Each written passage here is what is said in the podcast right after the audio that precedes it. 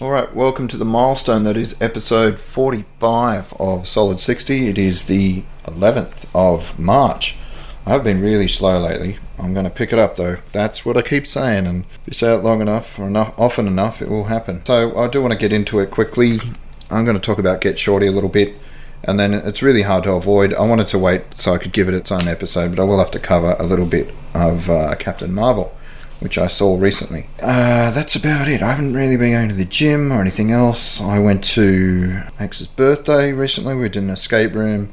That was quite fun. Uh, it was based on an asylum that was three rooms within the main area that we had to get out of. And yeah, I felt a bit like a fifth wheel. There was eight of us in there little too many, like they say, too many chefs and all that. I did find a few things though, so you know, I felt like in the end I contributed somewhat. Always been a little bit anxious about those things though, like it's some huge test. But we did get out though, 40% success rate on that one. It's considered one of the easier ones. But we did get out with a minute to spare and only using like three clues. Yeah, can't be too upset with that. I would, that's two out of two now that I've been in. We did better in the last one, which was years ago now in the city and uh, I think there was only no, there was a few of us, at least five or six. We got out of that two. To go to one and not get out, that would be a bit of a kick in the teeth. I think if I went by myself, I'd have real trouble. I would just be like, give me all the clues. One day, I can see why people get addicted. You feel like a child again, right? Rummaging through the rooms and finding jigsaw pieces and all different sort of using a blue light to, to see numbers and things like that and connecting them all together. It is quite fun, so can recommend it. Uh, that one was in Parramatta. I can't remember the name. They did send me an email, which I quick swiftly deleted. But uh, I will go back there at some point. It wouldn't be too hard to look up.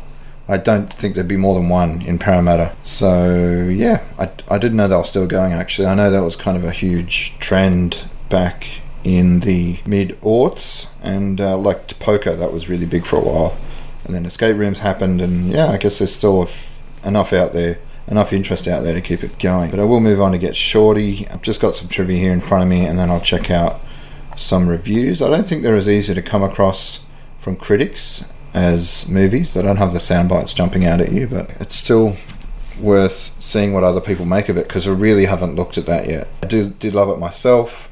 It was a real like uh, just scrolling through the news feed, or rather the browsing the library on Stan which I barely use. I'm, I'm a real like 99% Netflix, just out of habit user. But uh, I thought I'd jump over there for a minute, and I love the main actor. Uh, again, I've forgotten his name. Something Irish, Paddy. The main actor's name, Chris O'Dowd. Doesn't sound that Irish other than O'Dowd. Yeah, love his work. And as I mentioned on a previous episode, he's got a lot of work. So it's going to take me a while to get through it, or if I ever really go down the rabbit hole. But uh, for now, we're sticking to this. The first bit of trivia is about the car, which is a beautiful car until you, well, fuck it, there's spoilers. This wouldn't be as interesting, I don't think. Like for myself, I don't really read reviews unless I've seen the film. Books, I can't really go by that because I read Spectrum when I can. And uh, that's just full of book reviews. And yeah, you can never have time to read all the books in the world, let alone all the movies. A few of the classics I've read about before seeing them. I do try and sort of avoid spoilers and things like that, or, or, even discussion until I've seen it, and then I can kind of relate to it a lot more. It makes sense. Yeah, and, and I'm sure a review of a book would be a lot more interesting once I've read it because I get to see the take on it from that critic. You just don't have enough time in the world. If I could freeze it now and then, I would definitely take advantage of that. But here we are. Trivia. So the car that he drives is the same one that Ryan Gosling drives in La La Land. I guess there's only so many that they have lying around on the lots. Whether they just hired it or the studio itself has a bunch, who knows? But there you go. The movie's namesake is Miles Daly's daughter, but additionally, the name of the fictitious Mexican drug cartel is Los Chapitos, meaning shorties. Probably a reference to ex Sinaloa's El Chapo and his sons, Los Chapitos. Okay, yeah, he has like 13 kids, so I don't know if you'd call them lost. I'm just saying lost because they're called Lost Chapitos. I think just just means uh, shorties. Yeah, the shorties. I guess he's short, so they're all short too. Who knows? Ray Romano's shaggy hairdo was styled after the producer Brian Grazer. Now I'm to have to go have a look at him and confirm that his hair is indeed shaggy. Let's see what IMDb comes up with. It's still loading. I don't know why. I'm connected by cable to the internet, so it should be reasonably quick. Oh yeah, that chair is really shaggy. Face weirdly looks a lot like one of the other actors who is a real piece of shit, a piece of work. But yeah, that's some shaggy ass hair. Brian Grazer. He has a, he's done a beautiful mind, Apollo 13. So I guess the hair is the only thing that they're based on, as far as I can tell, because the producer in the series, Ray Romano's character, does not make big name movies. It's more of a B grade, straight to video type thing. After he did that one art house flick, and that didn't go well. So he's never been able to please his dad since. On June 10th, the series held a screening of the second season premiere in Austin. Following the screening, a question and answer panel was held featuring creator Davey Holmes, producer director Adam Arkin. So I have to look at him because I'm sure. Well, and his name kept popping up, yeah, but his father, pretty famous. Alan Arkin? And actors Chris O'Dowd and Lidia Porto. So that would have been something to be at. So gee, he's been around for a while. Oh, he has done freaking everything. He's done like literally every TV show ever. Personal details. Biography. There's really not that much. It doesn't mention any famous relatives. Maybe Alan Arkin's like totally unrelated, and I just put them together. Yeah, I can't see any relation there at all. He was born in 1934, so he's certainly old enough to be the guy's dad. He's been in every single. It's just a, that's a long list. Trivia. Well, you got trivia just about an actor. Father of Adam Arkin, Matthew Arkin, and Anthony Arkin. There you go. Let's confirm that. I don't know if the other two are similarly productive. Matthew Arkin has he's an actor and he's done a fair bit of work. Jesus. So that's a successful family. Doesn't mention the other, the third son. Did he not have any daughters? He's had three. I'm so confused. He's got spouse three. Susan Newlander Arkin. So that's who he's with now. Before that, it was Barbara Dana. Before that was Jeremy Yaffe. Oh yeah, there it is. Anthony Arkin, actor, editor, and director. Born in '67. Done some good stuff. The Americans, which is a currently award-winning series. So we'll talk about a powerhouse of a family. He's a steady hand behind this series, which is one of my favourite ever since, say, Breaking Bad, things like that. Um, and it's, yeah, there are a lot of similarities. The series was renewed for second season, blah, blah, blah. The fictitious Mexican drug cartel Los Chapulines means the grasshoppers. So it was created by Davey Holmes, inspired by the Elmore Leonard novel of the same title. It was reported that Sean Bridgers, Lidia Porto, Megan Stevenson, Goya Robles, so a whole bunch of people joined the main cast in 2016. It's also reported that Sarah Stiles had been cast in a recurring role. Yep, that's the secretary. So she's really cool. She's a great actress. In 2018, Amy Sim- Seimetz, Alex Sawyer, and Sonya Walger had joined the series. So they were slowly putting it together over, like, I guess, two years. So August, so coming up to the end of 2016, they got Chris O'Dowd and Ray Romano. This is more of a sort of background to how it all kicked off than like the same. It's not the same kind of trivia you would get for a movie. Talking about like a lot of behind the scenes politics rather than the content of the show itself. So that's a pity. And we've got user reviews. We don't really have anything else. So maybe I'll look at. If I go to say like Rotten Tomatoes, it's just going to take me to the original film, which was from 1995. Get Shorty season one. Hmm, 78% certified fresh. Audience score 96%. I don't know if they have reviews of the individual episodes. Episode 1, the pilot. Nope, that's not. That doesn't have a score. They just score the entire season. And there you go, critic reviews. Okay, so I can read out a couple of them. And it tells you where they're from, so that makes it nice and punchy. You got all the information you need. Catherine G from Daily Telegraph. Could be Gee, I'm not sure. There's no photo. No one forgets a title like Get Shorty, meaning that a remake or an ad- adaptation will always be conspicuously recognised as exactly that. And that's it. That's just the start to a long review, which would have to be read. But she gave it 4 out of 5, so that's good. Uh, Ed Bark, in short, a lot is very right, which may well come calling again during next year's awards season. Ooh. The epic series is a dark comedy told at the length of a traditional drama, that it works as all three is why it works at all. This Get Shorty isn't like the others. There's Ben Travers from IndieWire. We've got Mark Sanderson from the Arts Desk. The yawning gap between the characters' fantasies and grim reality is what drives all of Leonard's thrillers. Oh, that's a good point. The series is as fun as it is brutal, and as charming as it is revolting. That makes it a killer of a new series. Uh, and then you got some not so good reviews. Uh, Josh Bell, Las Vegas Weekly. The showbiz material is pretty thin Much of the series takes place in dusty desert locations, focusing on tired crime drama devices. I don't like to hear that. I like those devices. Get Shorty on the whole feels like it's trying too hard to balance the darkness and whimsy of the story and to extend it across a whole season. Yeah, no, you're wrong. Alan from Uproxx. Gail Pennington. The dark humour and bursts of bloody action will satisfy some viewers, but the pacing is so leisurely and the characters are such sad sacks that Get Shorty could feel like a chore. Well, maybe to you, Gail, from St. Louis. Do they say St. Louis over there? Post Dispatch. Uh, it's a very old school name. And from Roger Ebert, you've got Brian Tallarico. A show that works in moments. You can't get a cast this talented together and not produce some interesting moments, but never the, develops a rhythm. Well, you give it till season two. Hey, give it another chance. So yeah, you can get you know, plenty of reviews on Rotten Tomatoes of both TV and film. Good to know. I, I should review it. Add my rating. Am I logged in? I'm not sure. I'm not. Do I want to? Let's see if it remembers me. Let's try with Facebook, which it never seems to let me do because I signed into Facebook using a phone number. Ooh, what pages do you want to use with Rotten Tomato? Okay, all of them. There's a bunch of weird questions here. I should have expected that. Okay, let's see if that works. I'll give it freaking 5 out of 5. And then I did open up the user reviews on IMDb. Every each character is a joy. The main player is wonderful, loved every moment, so much comedy, and then bang, it turns dark. Hopefully, the next big hit, give it a go, it gets better and better. Yes, I'm a fan, rolling season 2. 9 out of 10. So, not very deep exposition there.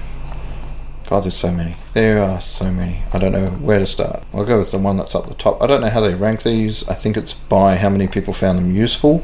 So let's see if that is any indicator of the quality of the review. The note one up the top was written by someone named Jackson, and it cute title. It doesn't fall, shorty.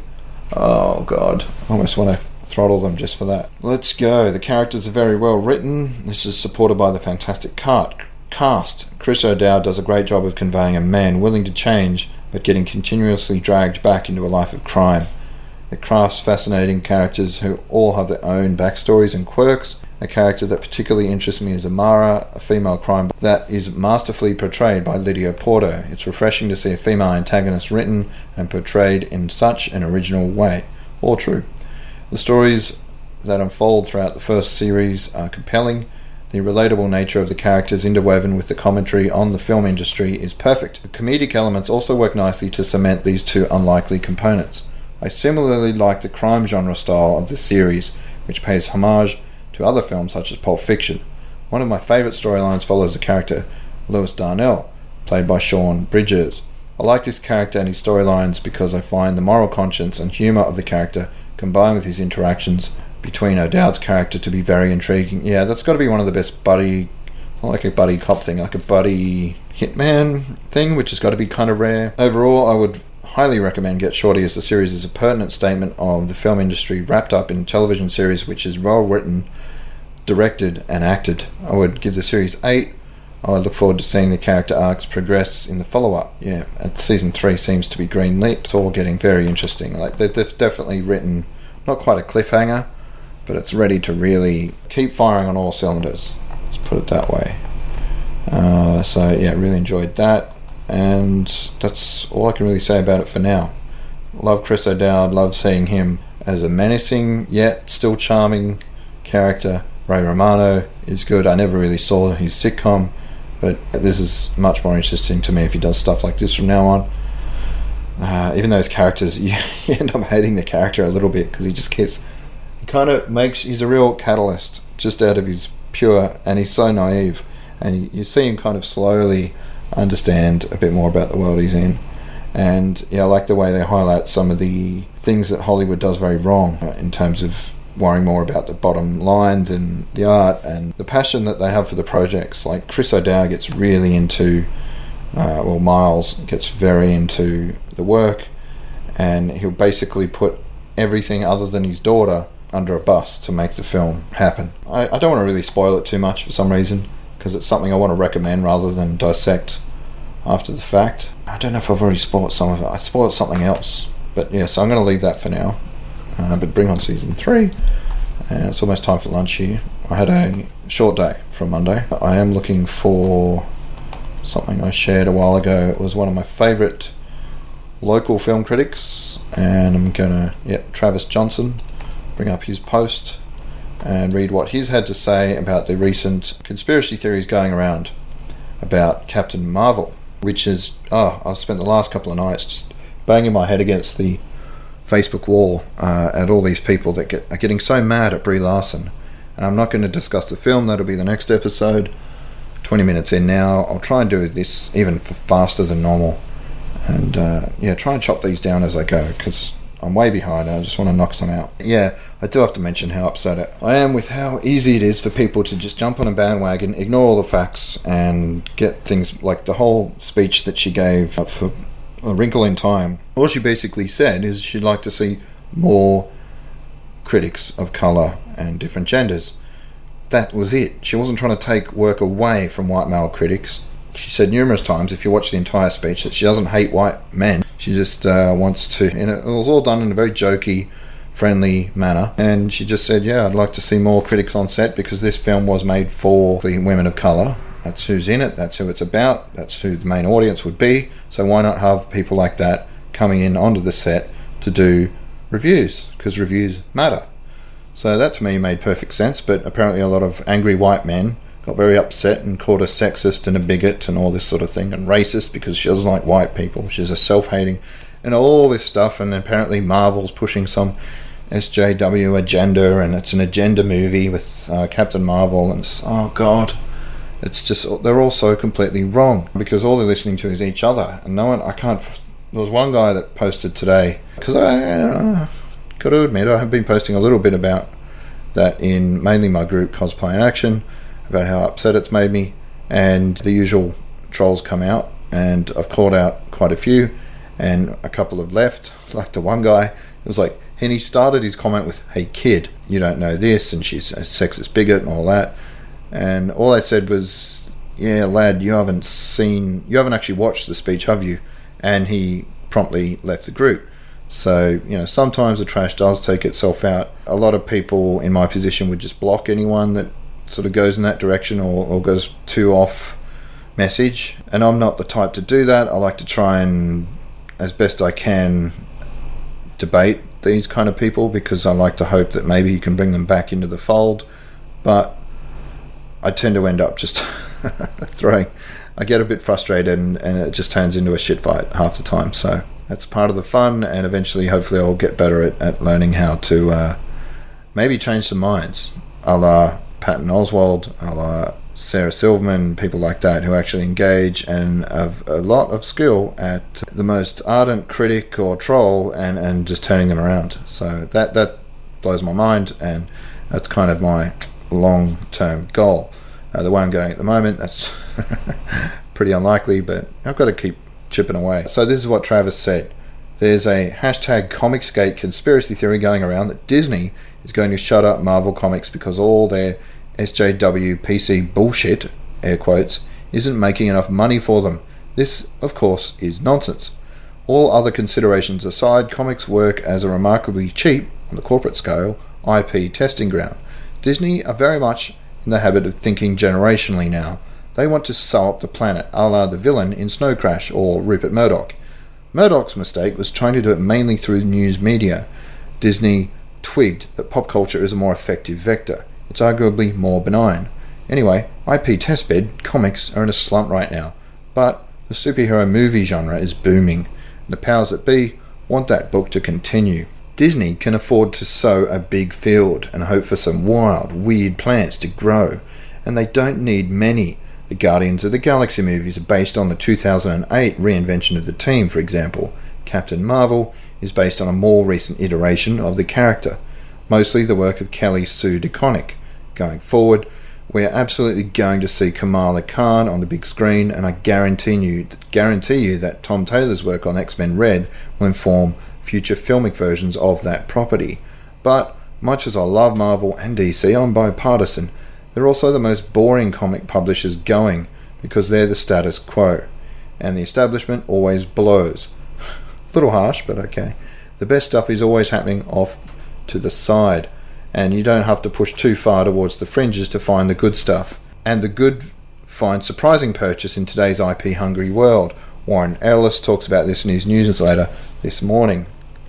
Quote, I've always been interested in comics for their cultural fringe nature, their visual storytelling as edge case, not remotely fitting into the structures and shapes of commercial visual narrative.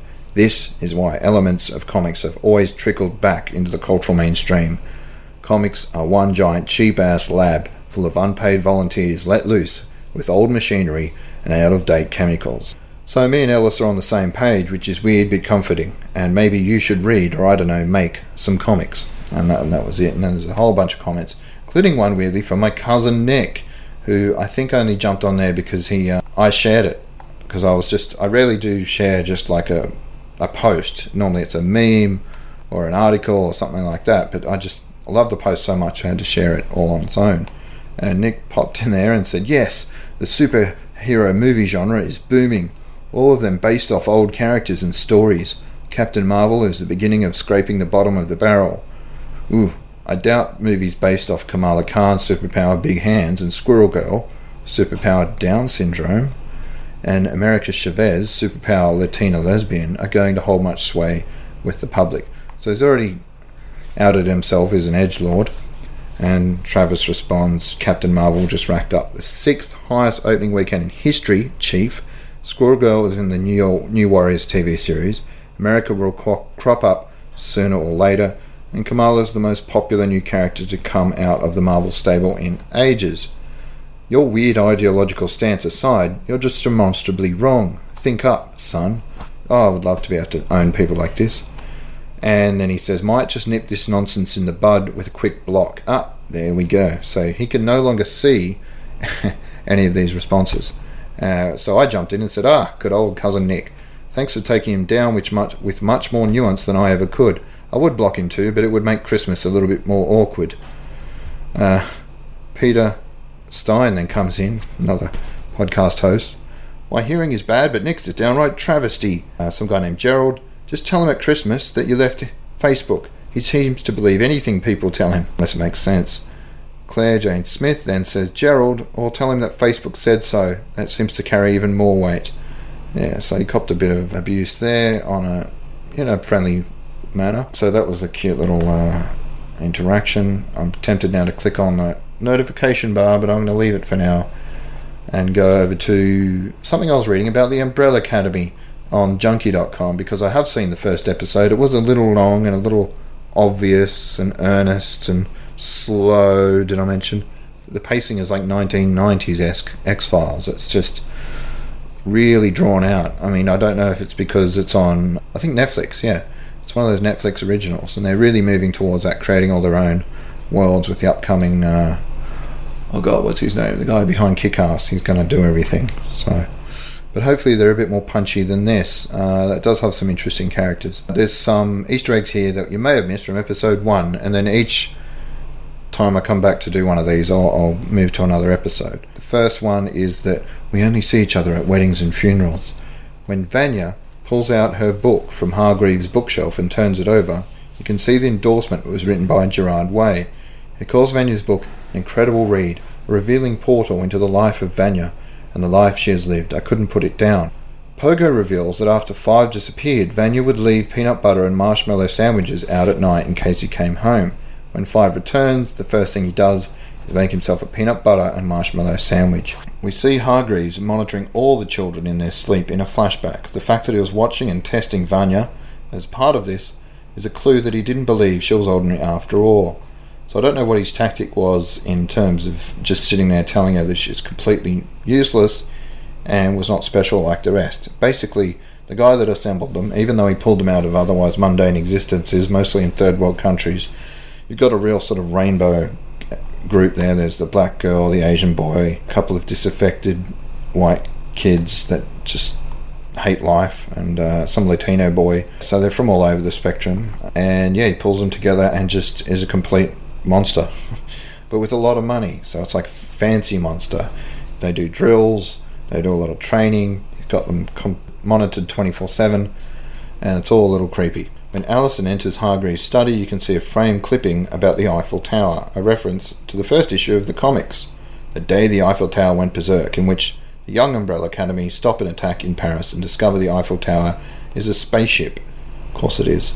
So that's all I have for that. I'm going to just say that, again, it was slow but intriguing. I just have to adjust my frame of reference a little bit when watching it and to make sure I've cleared my schedule for the afternoon because, yeah, it's, it's a slow ride, but ultimately I think it's worth going, going through it because uh, should be some interesting twists and turns and some of the characters are really interesting. The boy that comes back after missing for all those years is suddenly a 50 year old in a nine year old's body, and there's some interesting interactions there where he goes to a coffee shop and orders a strong black, and the look he gets, and then suddenly there's a hit squad and it goes pear shaped. But he, one of his abilities is to basically teleport, and he uses that to uh, very kinetic and energetic. It's almost like a finale the way he takes down this hit squad. Yeah, so when it does kick off, when the action does pick up, it, it really they seem to know what they're doing, and it's quite easy to follow, and yeah,